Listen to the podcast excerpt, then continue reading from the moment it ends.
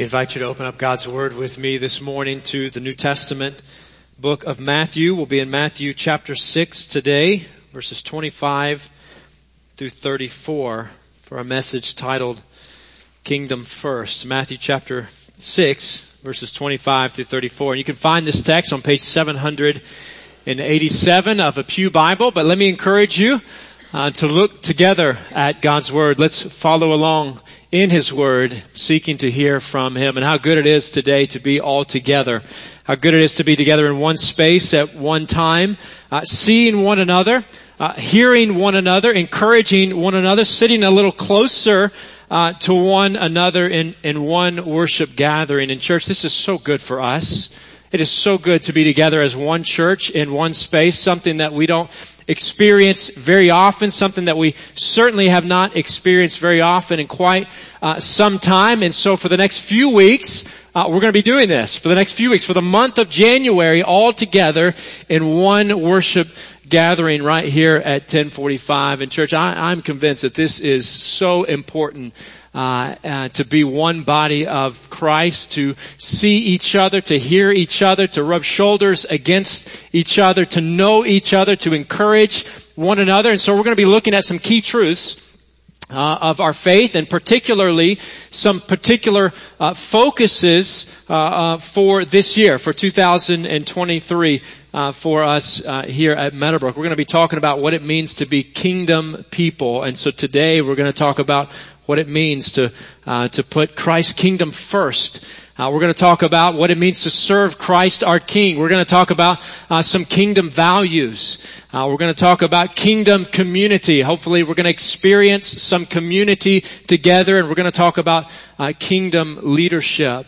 And so just a bit about schedule outside of our worship gathering for the month next week. Sunday school classes or life groups will return on site at 9.30. Be a great time to jump in to one of those if, you are not in one or maybe haven't been in one for some time.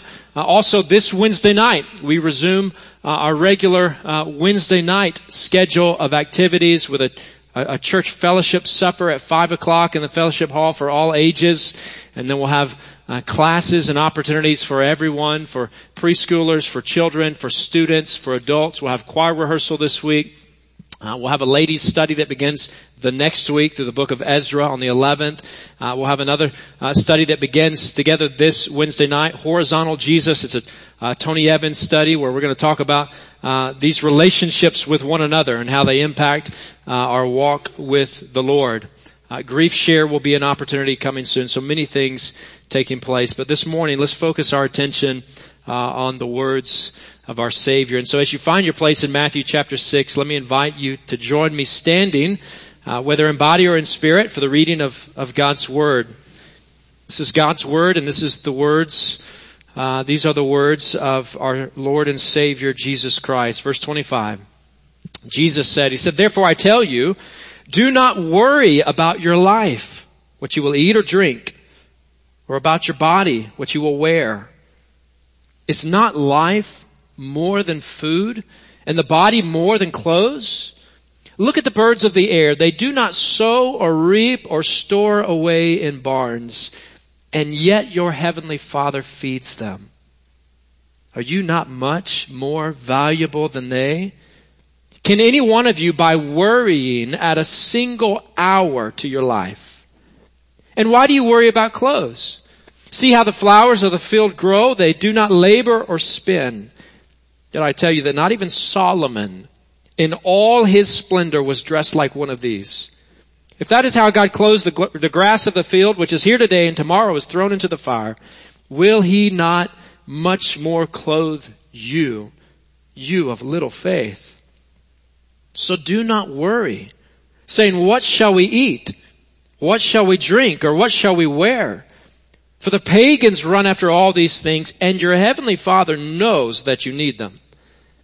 But seek first His kingdom and His righteousness, and all these things will be given to you as well. Therefore, do not worry about tomorrow, for tomorrow will worry about itself.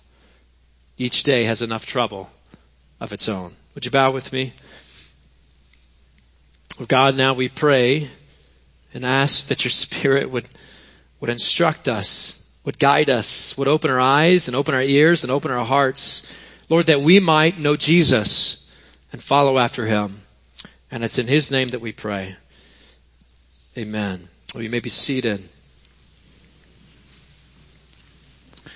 For so many folks, the new year provides the right time to set resolutions, right? To set, to set goals for life change over the course of a new year. Uh, li- listen to these words by American journalist Tim Dowling from an article last week and see if you can relate to what he says. Tim writes, he says, this time around I'm going to give up on the goal-oriented approach. I'm tired of disappointing myself. I don't want to worry about any promises I made and didn't keep all through 2023. Instead, I'm going to try to stop doing something. Worrying. He says, for me, worry is a major blight hanging over what is an otherwise pretty charmed life. Compared with a lot of people, I don't have very much to worry about. But worry is as irrational as it is powerful. It dominates my thinking about work, about social engagements, about the stupid day-to-day admin of being a human. He says, I feel a spike of anxiety when the day's post hits the mat. And when I see a new email in my inbox. If I have nothing to worry about, I worry about the lack of worry. It must mean I've overlooked something or I'm owed some form of comeuppance. He says, I also have a tendency to carry the previous year's failures over to the next year's balance sheet. So I'm still worried about the net effects of things I didn't achieve in 2017. Adding annual New Year resolutions to the pile seems a little counterproductive. I wonder, can you relate? Are you a worrier? Do you have a tendency to get anxious about things in your life? I, ha- I have to confess to you this morning, this is a real struggle for me.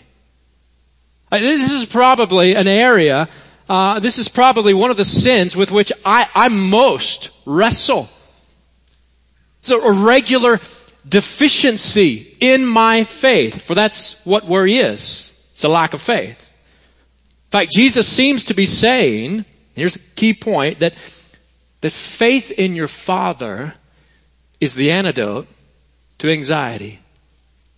Faith in your Father, faith in your Heavenly Father, trust in your Heavenly Father, faith in Him is the antidote to anxiety.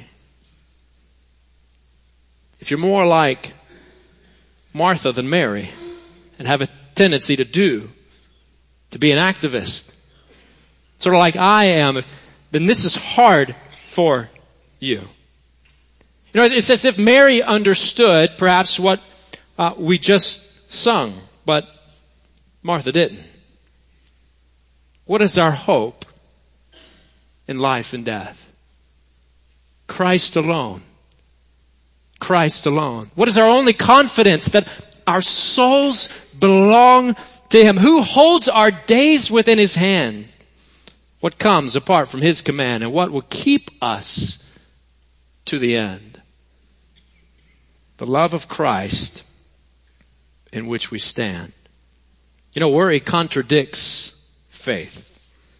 Worry is failure to trust our Father because our Father promises to care for us. And friends, how quickly we forget His promises, how quickly we forget of His faithfulness. Central to Jesus' theology here is both God's capability, right? His sovereign power and His comprehensive knowledge. His capability and also his, his care, his provisions for the creatures that he has made. Jesus is calling us to trust our maker, our creator, who is also our father. Remember just a few verses prior how Jesus taught us to pray. This then is how you should pray. Our Father who art in heaven. Our Father in heaven, the one who has all power, the one who is sovereign over heaven and earth is our Father. We can be worry warts or we can be kingdom people. We really can't be both. Because at its source, anxiety is rooted in trying to do things on my own what only God can do on His own. It's an inner attitude of self-dependence rather than God dependence.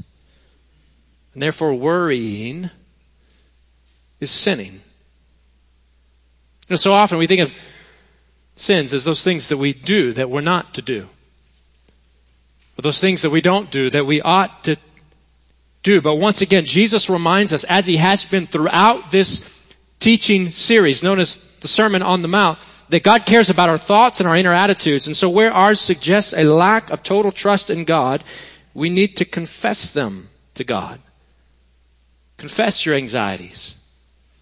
Confess them. Get them out. Be, be honest with God. And one of the first and most appropriate things to hearing a command of Christ ought always to be examining ourselves, right? And confessing where we're falling short. I suspect this may be one of the most overlooked sins of our day. But not just in our day. I dare say probably in about every age, for anxiety and fear, its close relative, are known from age to age all over the world.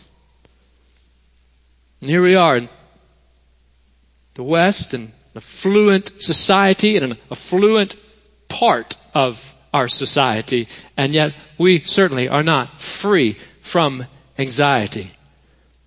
Jesus repeats his primary command here a couple of times. Verse 25, do not worry about your life. Verse 31, so do not worry. And then again in verse 34, therefore do not worry about tomorrow. So friends, we're, we're worrying. Let's repent. Asking God's Spirit to give us faith in our good Father. Faith in your Father is the antidote to anxiety. I want to share just a few other observations, I think perhaps subpoints uh, from Jesus' words here that we could easily overlook. The first of these, number one, work remains God's plan for us. Work remains God's plan for us. This isn't a, warning against work, but against worry. Right? The, the worry-free life isn't meant to just be a happy-go-lucky life with no real responsibility or concern about anything. That's not what Jesus is saying, nor is it what the Bible teaches. God created Adam and put him in the garden to work it. Work just became difficult after the fall. God made us to work. He gave us minds and He gave us bodies and He expects us to use them. Jesus says the birds don't sow, reap, or worry, but they do search they search far and wide. They travel far and wide to get the food that God provides.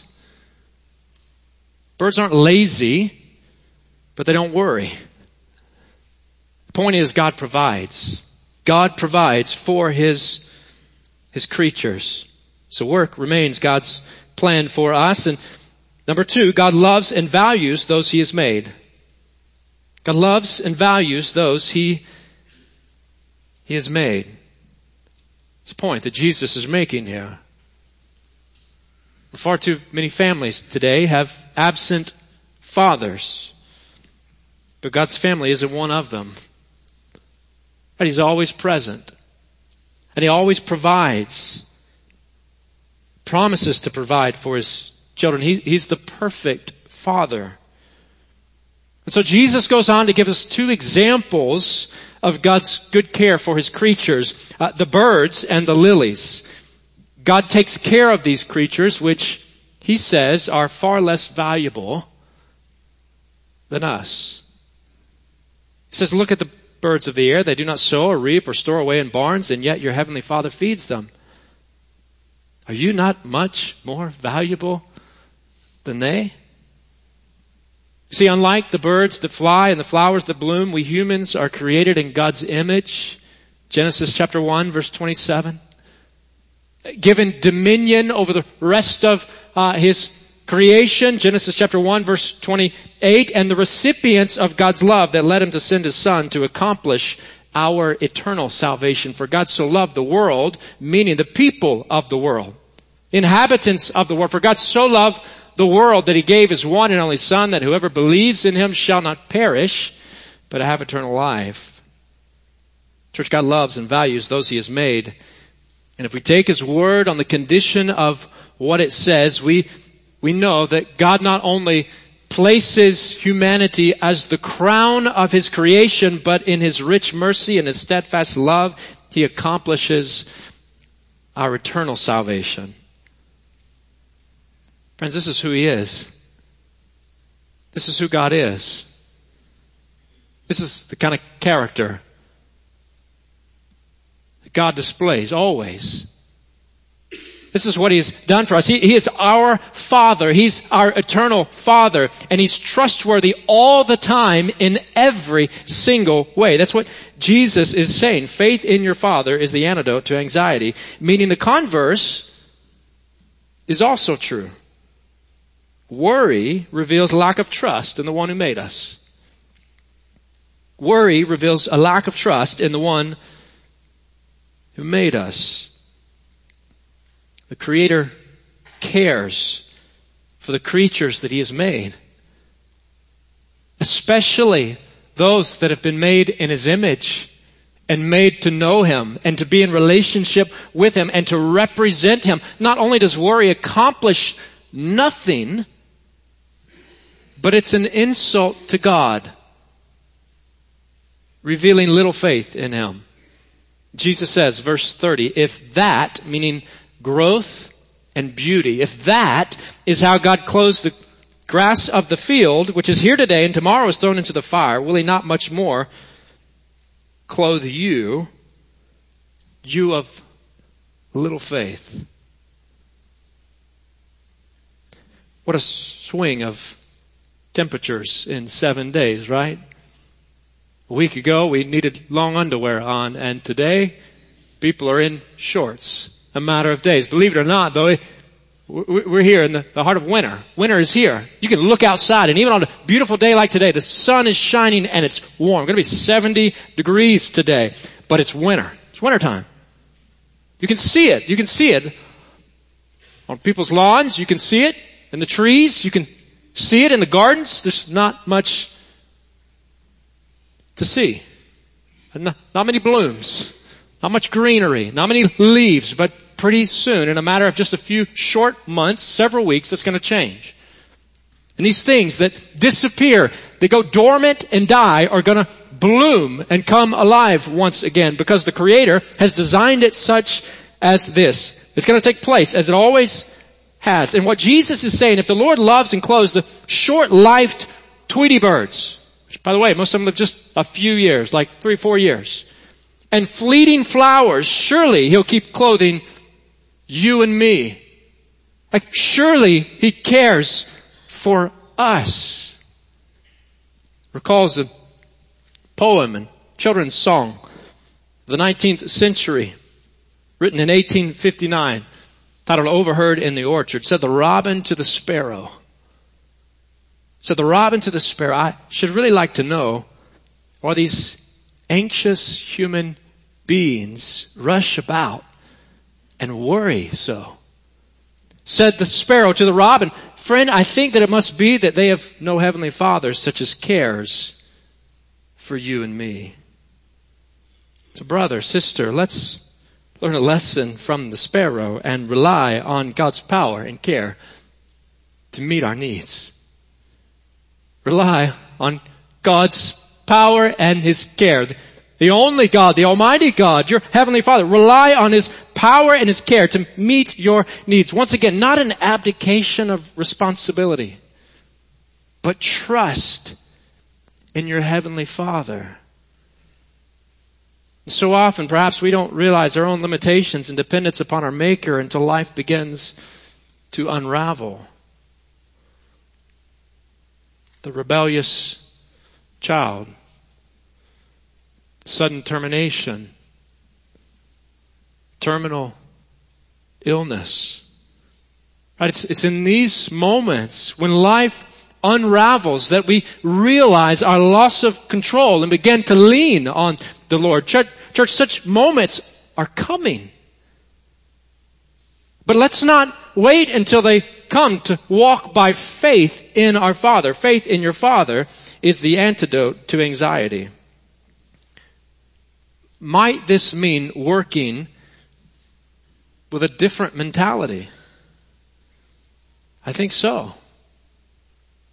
Might this mean working less or uh, giving away more? It certainly could.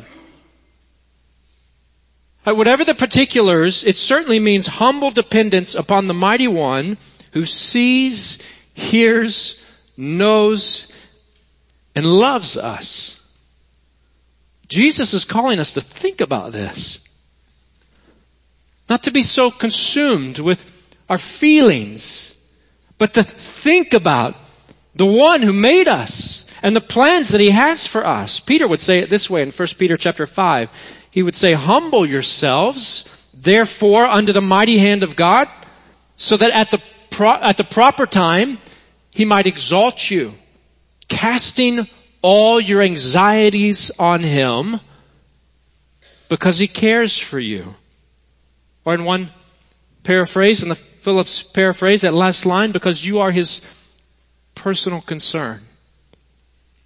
Throw all of your worry upon him, for you are his personal concern. Casting all your cares upon him. Humble yourselves, meaning recognize your lowly position in light of God's mighty one. And the implication of such a posture isn't just submission. Certainly it is submission, but also trust. Humble yourselves before God, casting all your anxieties on Him because He cares for you. That word there, casting, is an intensive verb. It's decisive. It's energetic. I heard one preacher and commentator say that it was the word that perhaps a child would use on Friday afternoon coming home with their book bag, their backpack and casting it aside at the end of the day, at the end of a school week. Mom, dad says that, son, don't, don't you want to look in that bag? Don't you want to see what's there? No, it's Friday afternoon. I think I'm good. I could leave casting it aside. It's decisive. It's energetic, throwing all your anxiety upon the Lord because He cares for you, because you are His personal concern. You see, we, we can't eliminate the cause of anxiety. We can give up being burdened by them. Casting all your anxieties on Him because He cares for you. Friend, did you know that the one who cast the stars in place the one that fashioned the, the mountains and the valleys, the one who set the ocean boundaries, the one who sprinkled the meadow with lilies, and who gave the cardinal his song cares for you even more than the best of earthly fathers could care for his son. Jesus would soon pose the question, which of you, which of you, if your son asks for bread, will give him a stone? Or if he asks for a fish, will give him a snake?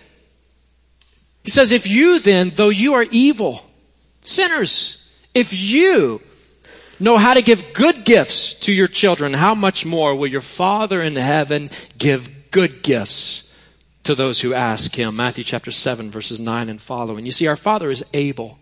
He's able. And He's trustworthy. He is almighty and yet He is near and available. He holds the universe together, but He wants to hear from us. His children. He calls us His children. He adopts us into His family. He puts His name upon us. How much more does He know how to give good gifts to us? And as His children, He calls us to depend upon Him and to live for Him. Fourth and final observation here, God invites His children to reject materialism and live for Him. To reject materialism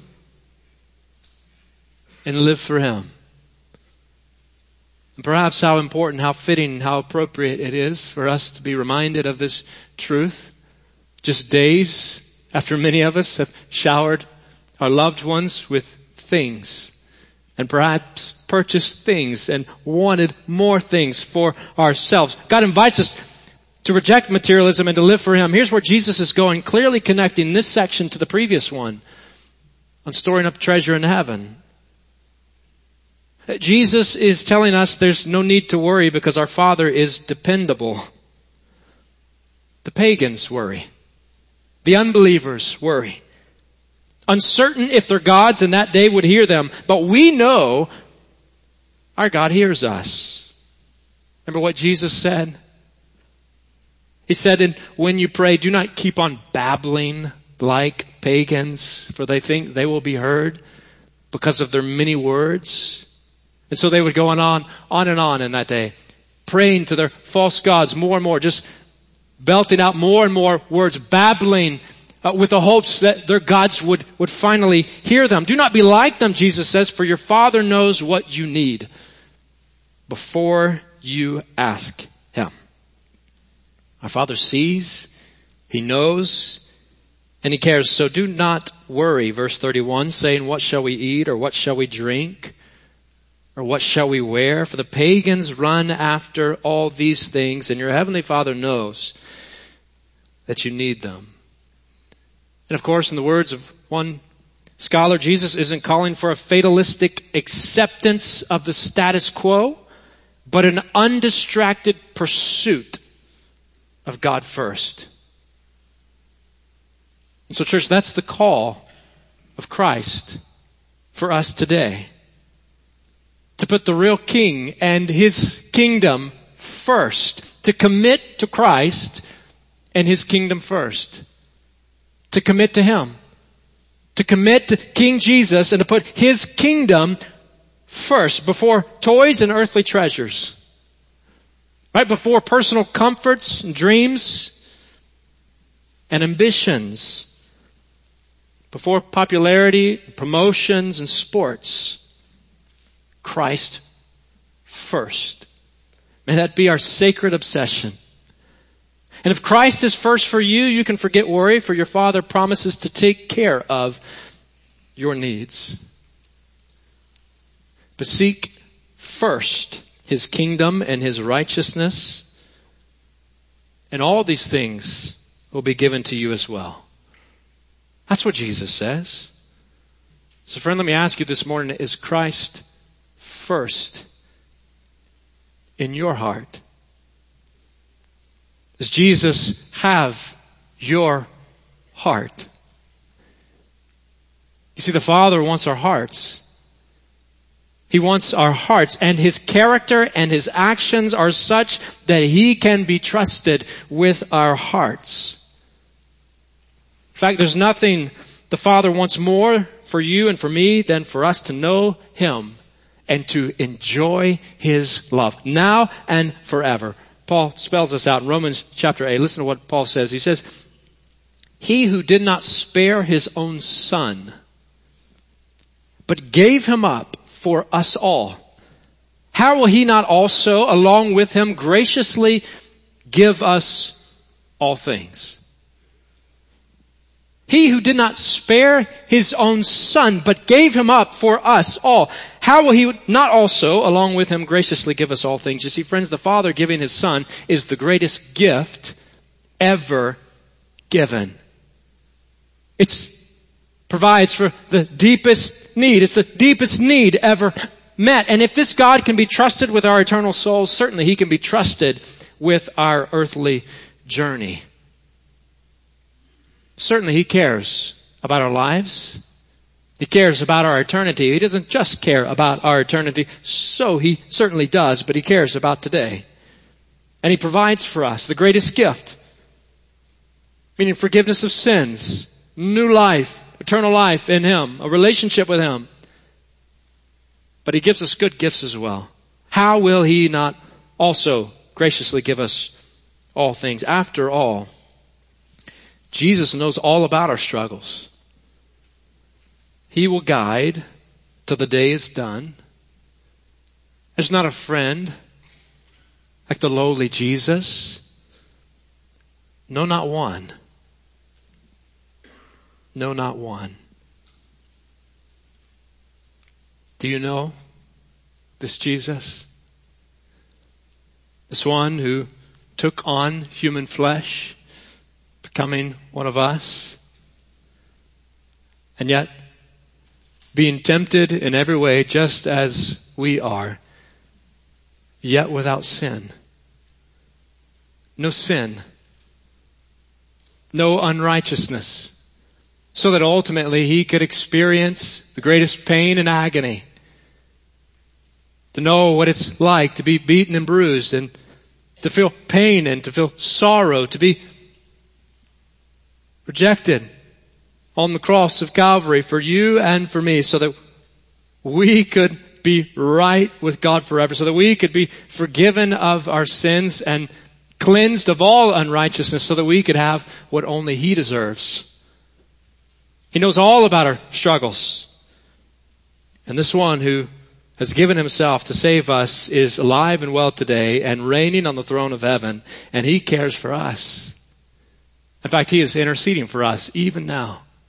And one day he's going to come for us, for all who know him, for all who trust him, so that we can enjoy him and be in the Father's presence and company, worshiping him forever.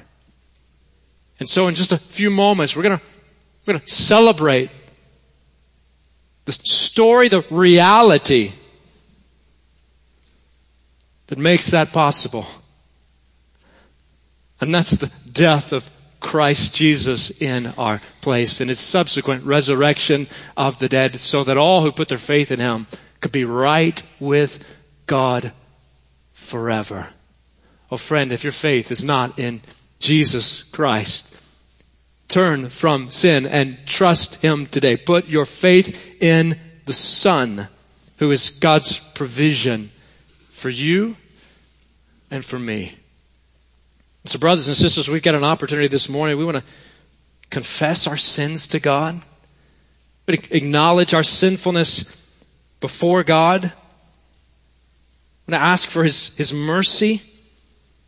We want to ask Him to forgive us and ask Him to prepare us for the table as we remember the body of Christ broken for us, the blood of Jesus spilled for us. And so I know you, you did it a few moments. I think our back screen is still did it a few moments ago. I think our back screen is still working. I'm going to invite you, if you're able, to turn around and to join me in a, a responsive reading, a confession of, of sin. I'll read the leader parts, and together let's read the parts that say people. Let us humbly confess our sins to God. Oh God, you have shown us the way of life through your Son, Jesus Christ. We confess with shame our slowness to learn of Him, our failure to follow Him, and our reluctance to bear the cross. Have mercy on us, Lord, and forgive us. We confess the poverty of our worship, our neglect of fellowship and of the means of grace, our hesitating witness for Christ, our evasion of responsibilities in our service, our imperfect stewardship of your gifts. Have mercy on us, Lord, and forgive us. Let each of us in silence make confession now to God. Have mercy on us, Lord, and forgive us and altogether. Have mercy on me, O God, according to your steadfast love. In your abundant mercy, blot out my transgressions. Wash me thoroughly from my iniquity and cleanse me from my sin. Create in me a clean heart, O God, and put a renew and right spirit within me. Amen.